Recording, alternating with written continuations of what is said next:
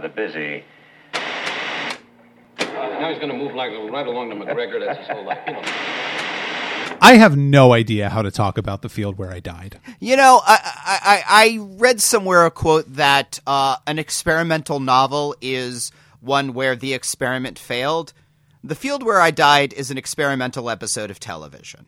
Um, it's I think that's a good way to put it. Actually, yeah, it's trying to do something very different. Uh, I, I, guess maybe part of where we can talk about it is talking about where it falls because I mean this is trying to be very lyrical and this is trying to be very avant and it's trying to be very again this is a very poetic episode in a lot of ways. It begins and ends with uh I think it's Robert Browning is the uh, poet that they're quoting um and you know, it's trying to make some esoteric point about past lives, but we talked a lot, we've been talking a lot about how episodic television can do things that are outside of the wheelhouse, right? Like it doesn't necessarily have to have a consistent tone every single week. There is, and as we will, you know, as we'll talk about, Sanguinarium has a very different tone and a different tone from a lot of the stuff we've been seeing. Uh, yeah, but at least Sanguinarium makes sense within the context of the series. Um, I don't know if a lot of it f- boils down to um, the one exchange in where Mulder is talking to Skinner and he's saying, "Oh yeah, well it's obviously, you know, multiple personality." And Scully calls him on that and he says, "Well, I wouldn't I I I had to say that you know, Melissa's dealing with multiple personalities because Skinner would never believe it. And then Scully goes and says, You don't really care about, you know, Melissa or these 50 people. You only care about himself. And neither of those things feel like Mulder. Mulder is the guy who, in the middle of a courtroom, will be saying, Well, he has psychic powers, and he is going to do psychic things. You know, Mulder's the one who will stand before a review board and say, It was aliens, or it was a monster for him to, you know, and so much has gone between Mulder and Skinner to the effect of these two kind of need to trust each other that for him to suddenly chicken out doesn't feel like him. And for Scully to say that Mulder only cares about himself doesn't feel like Mulder. Yeah, I mean, in, eh, in a weird way, this almost feels like a non-canon episode yes. of the X Files. I think that's a perfect way to say it because it is very experimental. You're right. It it is. I think mostly failed. I think you're also right. I remember hating this episode and, and, and finding it frankly interminably boring. I actually was was quite engaged with it yeah. this time. I I liked it a lot more than I remembered liking it. I think primarily because this is an episode that demands you pay attention to it. Mm-hmm. And if mm-hmm. you're not locked into its wavelength, it is going to be extraordinarily tedious. And I locked into it this time. Yeah, it's one I, I, wish I wish I had had the chance to rewatch it because I think it kind of demands a rewatch, but Right, because it's got these long stretches that are just monologuing. It's mm. it's almost got this dreamlike atmosphere to it that none of what's happening seems like it's affecting Mulder in any real way. He doesn't seem very engaged with the reality of the situation, which, which let's not forget is a FBI raid, a Waco style FBI raid. And so, but at the same time, I don't think the monologues work. I don't really yeah. get Mulder's motivations in this episode whatsoever. He seems very sucked into Melissa's world it's the the whole episode is constructed on a foundation of paper and yeah I think it works as you're watching it and I think some somewhat of it works even after the fact but at the end of it you're left with a feeling of why did they write this what was the purpose of this and yeah. what's more is that you know this again is a Glenn Morgan and James Wong episode and I believe that they write four episodes this season. They write Home, this one. Uh, Glenn Morgan wrote one by himself, which is coming up next week, which is also very odd. And then they write another one later on in the season that is also quite extraordinarily odd. So they seem to have been daring themselves to write these very odd episodes. And they were never really the writers to do that kind of stuff on the X Files. I like the attempt, and I think that I admire home more than I like it. I admire the field where I died a lot more than I like it. But at the end of the day, they, they, it, it, it feels, you know, where I said home felt showy in a way. The field where I died doesn't feel showy, but it feels, it, it, it feels like the kind of thing that you think is very important when you're in college. Yeah. And part, I, again, I said this a little bit in home, but Glenn Morgan is not Darin Morgan, but Glenn Morgan wants to be Darin Morgan. Yes. Uh, yes, absolutely. If this had been a Darin Morgan episode, I could see this being a phenomenal episode. I can see Darin Morgan not I can see Darin Morgan knocking this out of the park. It has all of the hallmarks of being a Darin Morgan episode, of being a weird take on the characters, on being a weird take on the characters' jobs, a weird take on perception, a weird, you know, weird and unusual outlier characters, un, you know, bizarre situations, subcultures, a you know, very very particular set pieces, but in some ways it's a notes but not the music episode. It, in a certain sense, yeah. I mean, the, the genesis for the episode, as I understand it, is that uh, Glenn Morgan and James Wong worked with the actress who played Melissa on Space Above and Beyond. They they thought she was great. They thought she was fantastic. That she could do these voices and these different characters. And they they kind of wrote this partially as an excuse to put her in the X Files, yeah. and partially as an excuse to uh, push David Duchovny to, to to act a little more. And yeah, David Duchovny pulls it off. I think the the actress who plays Melissa does a fantastic job of playing an old man. Um, it, it all works, but what it really comes down to for me is that it it's trying to. I think it's trying to say something about Melissa because you know let let's step back a second and let's let's examine the structure of the episode, which is that we have a Waco style uh, cult run by this guy uh, Vernon Ephesian, and you know they're they're preparing for some sort of uh, you know confrontation with the government. The FBI is raiding their compound. They have hidden weapons somewhere, and the entire events of the episode start out with them trying to locate exactly where these weapons are. Okay, fine, that's a good setup for an episode. I'm with you, and what it comes down to for me though is that I- am never sure if the episode is trying to indicate by Melissa putting Mulder under some sort of trance, let's say, or under some sort of control through the use of these multiple personalities slash past lives. Is the episode trying to say that Melissa is actually the power behind the throne, as it were? That mm. she is the one that is helping to, uh, is helping Vernon to, to keep control over his flock? I don't think so, but that's an interpretation that that could be argued and and I just don't know if that's enough.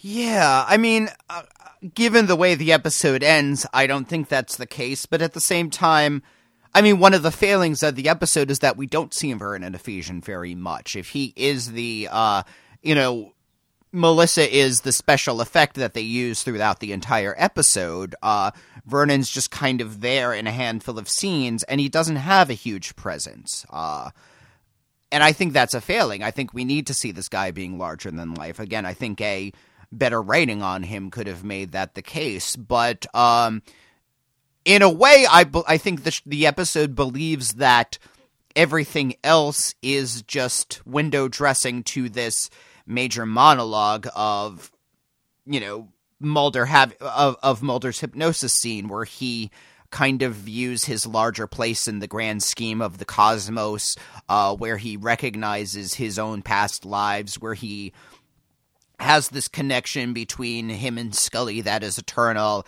and between him and Melissa in an eternal thing, and Samantha kind of being there, and the cigarette smoking man. But at the same time, I don't know. It all it works, but not necessarily for this show. And that's weird to Yeah. say in a show that, yeah, it, it, it's. It, it, it's funny, like you know, one of the running things on Buffy is that there are all these, you know, vampires exist, ghosts exist, mummies exist, but leprechauns are beyond the pale. You know, leprechauns cannot possibly exist. You know, X Files is a show where you have aliens, you have fluke men, you have you know vampires, but like past lives seems like a little much. Yeah, exactly. Because of course, you know, Scully is playing her, her typical role of, well, I am coming up with a scientific explanation Yeah. for this. She has d- dissociative identity disorder, and if you want to hear our, more of our thoughts on dissociative Yeah. identity disorder, go back and listen to our United States of Tara episodes. And maybe But- that is a uh maybe that is affecting our opinion of the show a little much because we did a show that is completely about, you know, disassociative, you know, and we have our own our our views on this episode are going to be colored by our views from Tara. Yeah, sure. You know, I think that this is an episode in some respects that is is about the characters of the in the X Files. I mean, I don't know why Skinner's in this episode, for instance, except to remind us that he's there, Um because he doesn't he doesn't have a role Yeah. in the episode really. His his his his role could be played by just anybody, you know, it's just their field commander on this mission. Yeah. Right. I mean, I, I was I was expecting him to get slotted into Mulder's past life, Yeah. and to my knowledge, he doesn't. I mean, to my remembrance, he doesn't. I mean, certainly, uh, you know, Scully is there, Samantha is there, the cigarette smoking man is there. You know, so it does seem to be going in a very sort of you know hoodoo mysticism kind of thing, where everyone is connected in your life, and the people that are most important or infamous in your life are always in your life, no matter when you're living. But you know, here's- it, it kind of harkens back to the beginning of the third season, for example. Um, but Here's it, it my- doesn't go anywhere. Yeah, and here's my question: like, why isn't Deep Throat on that list, for example? Like, if- Yeah. if, if we are trying to create a, uh, uh, you know, a karass out of these people, I don't think they thought too much about who Mulder's actual karass is. Right, exactly. I mean, why aren't his parents there or at least his mother? You know, it, it there's a lot of stuff in it which just doesn't make a lot of sense as constru- as as the show has been constructed. And and furthermore, I think that to step back a second and talk about this episode as as experimental. I don't I don't think it's experimental enough. I hmm. think that this episode is a prime example of the X-Files with two feet and two very in, in both feet in Yeah. very different worlds, right? You've got the one foot in a very sort of bog standard X-Files story. Uh, that's the part where they're raiding the compound and Vernon is getting arrested and, Mul- and you know Scully's talking about dissociative identity disorder with with Skinner and Mulder, and then the other half of it is this very sort of lyrical, dreamlike episode about past lives and Mulder getting you know inexplicably drawn to this woman Melissa because they had a past life together and that she watched him die you know all these sort of things. And I think the episode would have been a lot more interesting if it had been the case that the show could have just went, you know what, let's dispense with all of the normal X Files stuff. Let's just make a really strange episode where Mulder meets a woman and they have this weird dreamlike thing for 45 minutes. In, in a in a similar way to how I don't think 3 all the way back from the second season didn't work because it was it was like a it was like an early attempt at the kind of thing that the field where I died is is pulling off a little better, but the show is still constrained by the realities of network television. At the same time, I'm thinking back to what you said about, you know, maybe Melissa is the true, you know, power behind the throne. And now I'm almost wondering about, again, here, here we go with my old, you know, if I could rewrite the episode, but let's pretend that the past life stuff is all bullshit, that yes, Melissa is a very troubled, you know, young woman who has had a lot of abuse and problems in her life, but she is a, you know, certain things she says lead Mulder to believe that he has this, you know, intense spiritual connection to her, which doesn't exist. I mean, this is something that would be picking up with the themes of episodes like Grotesque and Unruh, where, um, you know, people will go, you know, in an investigation, your empathy kind of goes too far, and Mulder's empathy towards this woman, he he is somebody who will go too far and might get himself in trouble, and in this case, he goes so far as to believe that he has a cosmic past life connection from this, and he is coming up with all of these deeper, large meanings. And this, um, I mean, there's the one line that he has, you know, if this were true, uh, you know, lives would be very meaningful. And he is somebody who has, co- you know, in this episode, he is coming from this seed of an emotionally damaged woman into, you know, the secrets of the universe. And, you know, n- not only would that be something that is very in Mulder's character, it would be something that he and Scully could understand because Scully is somebody who has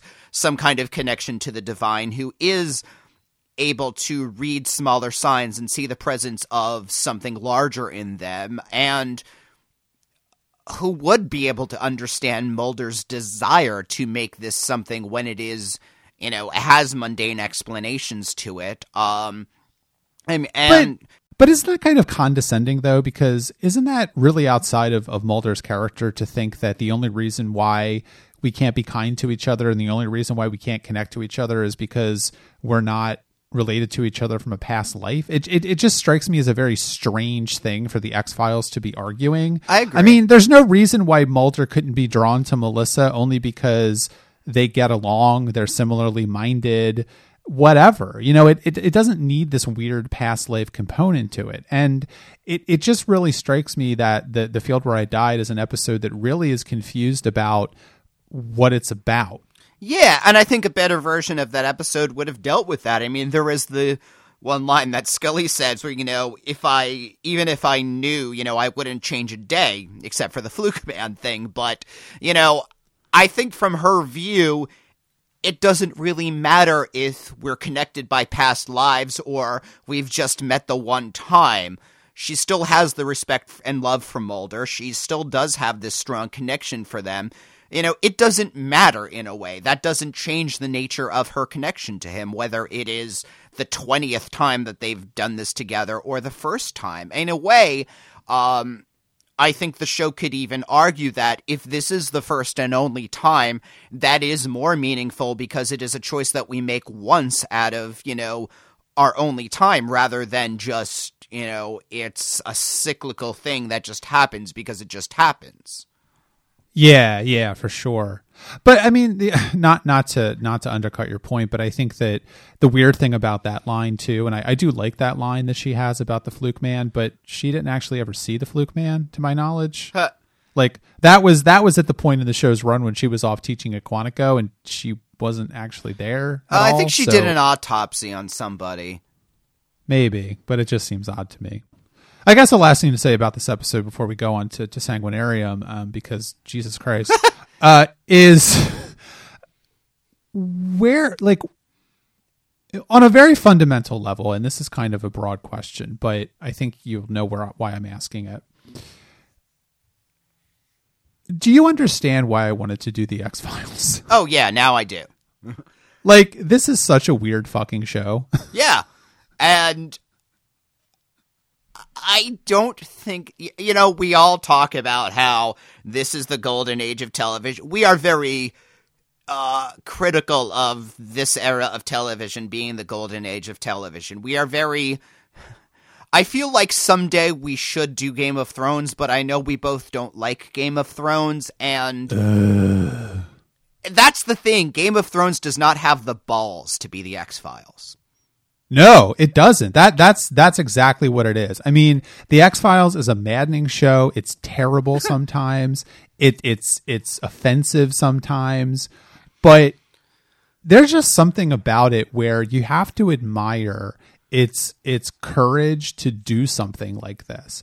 As as one foot in, one foot out Yeah. as it is, this is this is something that I don't think. I mean, this is sort of like Twin Peaks level stuff in a Yes. certain sense. I mean, this is like really really bizarre stuff, and I, you know, I got to hand it to the X Files that they they did a lot of this stuff. You know, when they were at their height, and that no one was really pushed away from it. I mean, that's the that's the weird thing about it is that this was a this was when the show was a top 10 hit. And I think that it's just bizarre.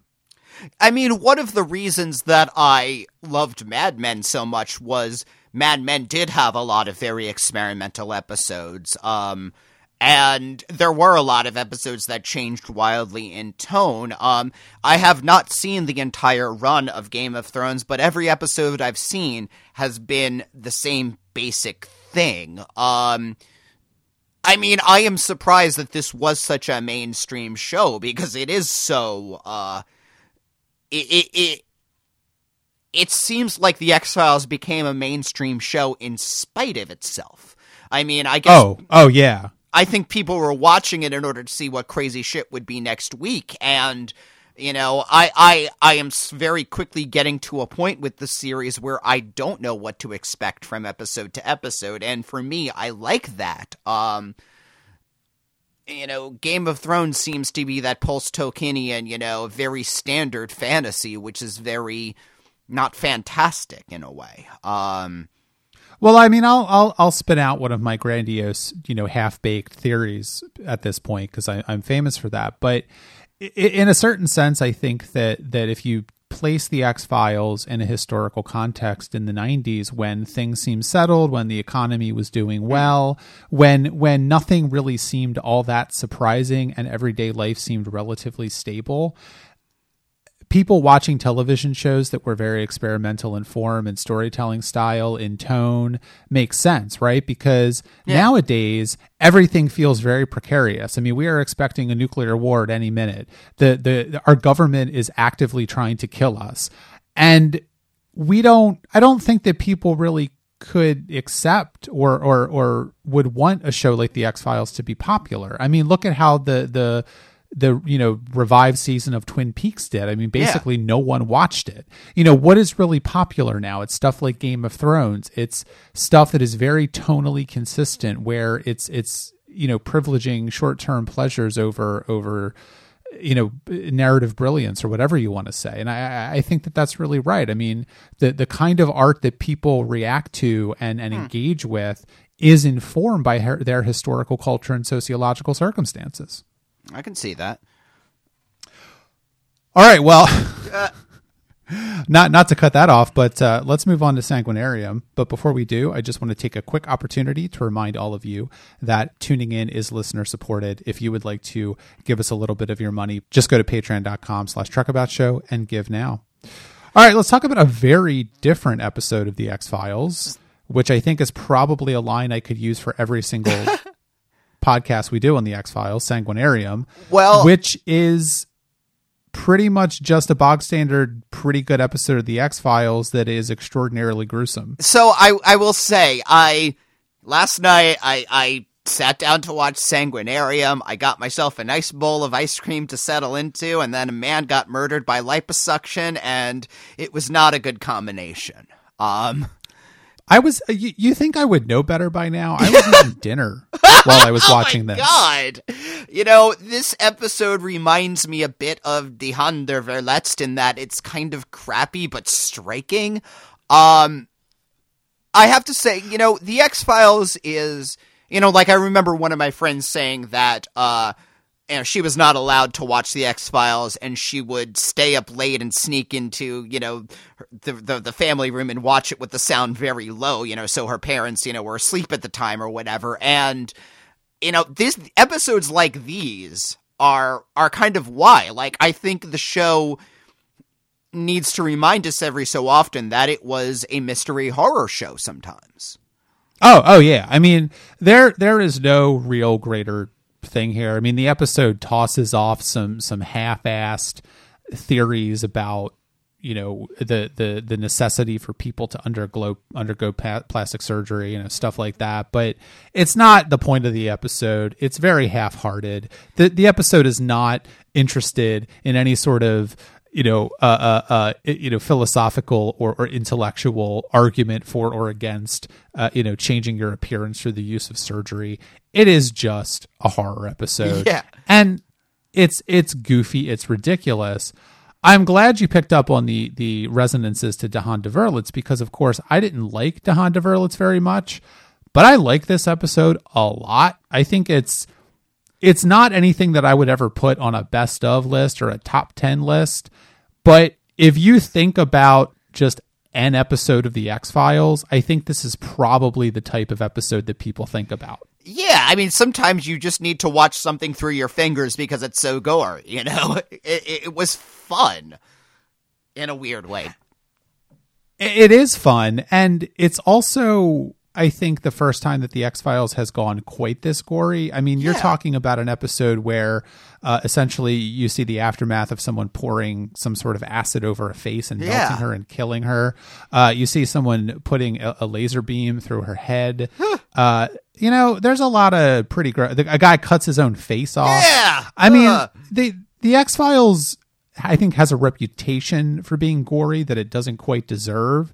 But I think a lot of what happens with that is people remember episodes like this. Well, yeah, I probably will not forget this. How could you f- not remember this episode being? But anyway, I guess I guess you think that you know maybe years later the special effects will be cheesy. Well, no, this was a these. I will say these two episodes, though the production team, like the the makeup teams, the you know production design teams, did earn their pay these these this week. They certainly did. I mean, I just I I. I think that like the, the the the opening scene where the guy is essentially stabbing that woman to death with Yeah. the liposuction device. I mean, this is just like a really really disturbing episode, and it doesn't really have any point other than to be a disturbing episode. And I think that that you know certainly we talk a lot in grandiose terms about the X Files getting experimental with episodes like The Field Where I Died and Home and you know some of Darin Morgan's stuff and episodes that will come later. But I think that we don't give enough credit for an episode like Sanguinarium, which is the show I think daring itself to be about as gory as it can be and to say, you know, okay, you think you know what an X Files episode is? Let's just give you exactly what you think an X Files episode is. Do you still want that? Yeah, like I said, the the the the show is at its peak of popularity right now. It has a really good time slot, and it's doing stuff like this now. Like it's it's it's again, I think the show is a hit in spite of itself right now, and it's it knows it's popular and it's fucking with us. Yeah, I mean, this was on Sunday night at nine o'clock. Yeah. I mean, this is not the type of episode of of sh- of a television show that normally was air at that time slot. And I mean, it's hard to say that there's anything really meaty to talk about with Sanguinarium because I mean, I think the name of the episode is indicative of exactly what it is. Yeah. Uh, there is nothing to this episode other than some vague, uh, you know, misdirection about what exactly is going on. And I actually will say that that you know we are being a little glib with this episode, but I, I do actually think that the misdirection of the episode which you know you get to the middle part of it and the nurse gets arrested and you think oh okay everything's fine now. And then it makes this hard left turn. You know obviously most x-files episodes are going to have some sort of turn like that but this is a an example of one that is i think pretty well done and is one that i think is pretty shocking even now. And uh, you know essentially what happens is that she gets murdered by this doctor who is a partic- practitioner of black magic. you know, I think that, that a lot of what it comes down to for me is like an episode like Die Hand Die Verletzt didn't work because I found the black magic to be Yeah. like hokey. It felt like a TV version of black magic, whereas this felt like not a real version of black magic, but it felt like a version of black magic that I would actually want to watch on television. Okay, I can like it. It was Die Hand Die Verletzt was cheesy.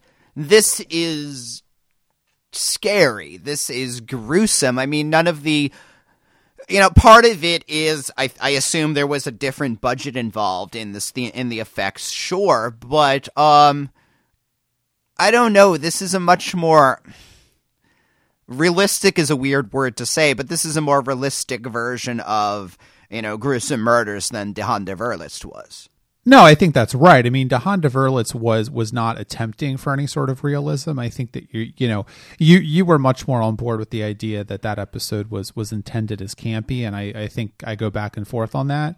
This episode was not intended to be, to Oh, be no. campy necessarily. I mean, this was definitely intended to be gory and gruesome and, and, and horrifying, and it it succeeds, of course, but it's still grounded in the characters that we know. And I think Yes. that, like, you know, I criticize the show a lot for episodes where Mulder and Scully don't really solve anything.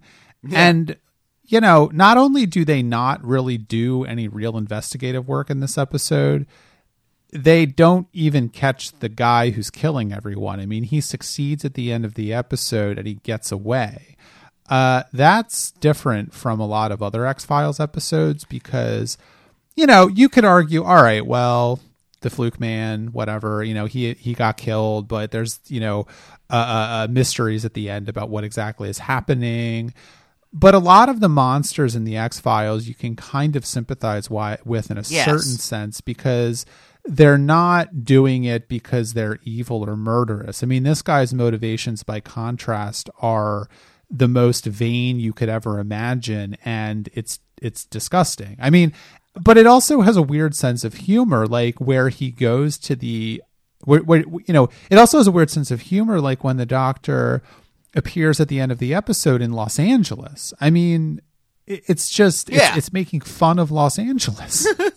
I have to say, you know, I mean, I, I, I thought it was fun. I love Richard Beymer as an actor. He is on Twin Peaks. He's great. I don't know if it's worth killing four people to look like him. I don't know. Like you would think that you would get a little more out of that, but you know, either way, uh, yeah, like it's it's it's it's a it treads a very fine line this episode because you're right. It could easily be hokey. Oh, you know, plastic surgery brings people to very evil ends, but it's played deadly serious. And there is, of course, a trap when you play too serious that it will be so serious it becomes funny. And they don't hit that, they don't cross that line here. No, they don't. And I, I think a large part of why they don't cross that line is because of the violence. I think that the violence is key to that. If the if the episode wasn't as violent and gory as it is, it would have easily crossed that line into making fun of itself. And if they'd had the effects from der Wurlitz happening, yeah. Right. And I, you know, I think like, you know, it's interesting we're, we're comparing this episode to Devan- Die Hand Die Verletzt so much, but I I think it's appropriate. I think we just like saying that. Oh yeah, I love saying it. But you know, it's also interesting to me that in this episode, Scully seems much more on board with the idea of black magic. I mean, obviously in Die Hand Die Verletzt, that was, you know, what, like a season and a half ago, and that was a, a Scully who still had not gone through a lot of the events that she has now seen. But she's pretty much on board with it. I mean, she's kind of like she gives some half hearted attempts at refuting it, but she doesn't really care that much. And I think that's another reason why this episode works is that it it dispenses with a lot of the setup stuff that we normally Yeah. get from an X Files episode, and it's just like, eh, all right, you know, we're just going to give you a, a, a essentially a, a, a haunted house of, of of really gruesome murder scenes. And I think in this episode, Scully is working on a difference between somebody practicing black magic and black magic being real. You know, like either I, I, I think she can view somebody as committing a bunch of murders because they believe they're making sacrifices to, you know, the devil. Does she believe that the devil is going to listen and allow him to change his face? Probably not. Of course, this is the X Files, and so that is what's happening, but I think it does allow Scully to go with the episode while still remaining you know true to her own skepticism. You know it, in so many episodes there are you know scully is confronted with something and she's like no there has to be a reasonable explanation for this. Well for scully the reasonable explanation is somebody is committing murders for religious reasons. I yeah, I think that's right because you know this episode, at least to some degree, you know, is is a part of Scully doesn't care why the guy is doing it, and I think in, in a cer- in a similar way to that she didn't really care why uh, the guy in Unruhe was killing those women, right? I mean, it doesn't Yeah. matter. She wants to catch the guy, and f- this is an episode where a lot of times Mulder's theorizing about supernatural or whatever events or you know motivations for the the events of these these stories are grounded in an attempt to come up with information that will help them solve Yeah. this and this doesn't really feel like that you know he keeps going back to this idea of the pentagram as a protection symbol. Someone is trying to protect these people. Who is it? But it doesn't really lead them anywhere and it doesn't really get them anywhere. And a lot of what Mulder is doing in this episode feels like him showing off in a certain sense. Yeah, coming to wrong conclusions. It's true. Um, again, and at the end of the day, I mean, he does figure out that, you know, the birthday is a thing, but, you know, that they they end up going on the wrong track because of that. Obviously, multiple people can have the same birthday.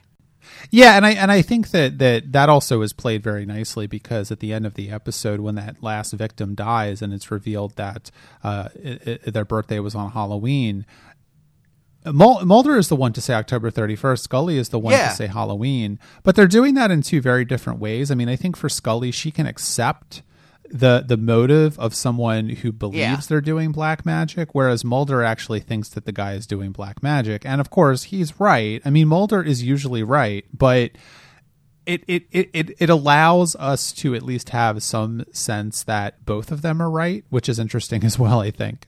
Yeah, and both of them again are equally wrong, and both of them do nothing, and the thing just kind of goes on on its way. Well, I think that's it for Sanguinarium. If you have any thoughts on either of the episodes we just discussed, please leave a comment on the post for this episode of the podcast at tuninginshow.com. As I said earlier, you can check out our Patreon, patreon.com slash trekaboutshow. It also supports our other podcast, Trek About. We are talking about the last two episodes of season three of Star Trek Voyager this week at trekaboutshow.com. Facebook, Twitter, Instagram, we are there. Tuning in show is our username in all those places. And as always, please leave us an iTunes review for tuning in. All right, next week we are going to be talking about uh, two episodes that I think Richard is going to be extremely excited about. Yay! We're, one because uh, we're getting to the mythology again, Oh, and boy. one because wait for this wait for this episode title, Richard. Are you ready for this? I'm ready for this. Musings of a cigarette smoking man Ooh. and Tunguska. Mac, why do you...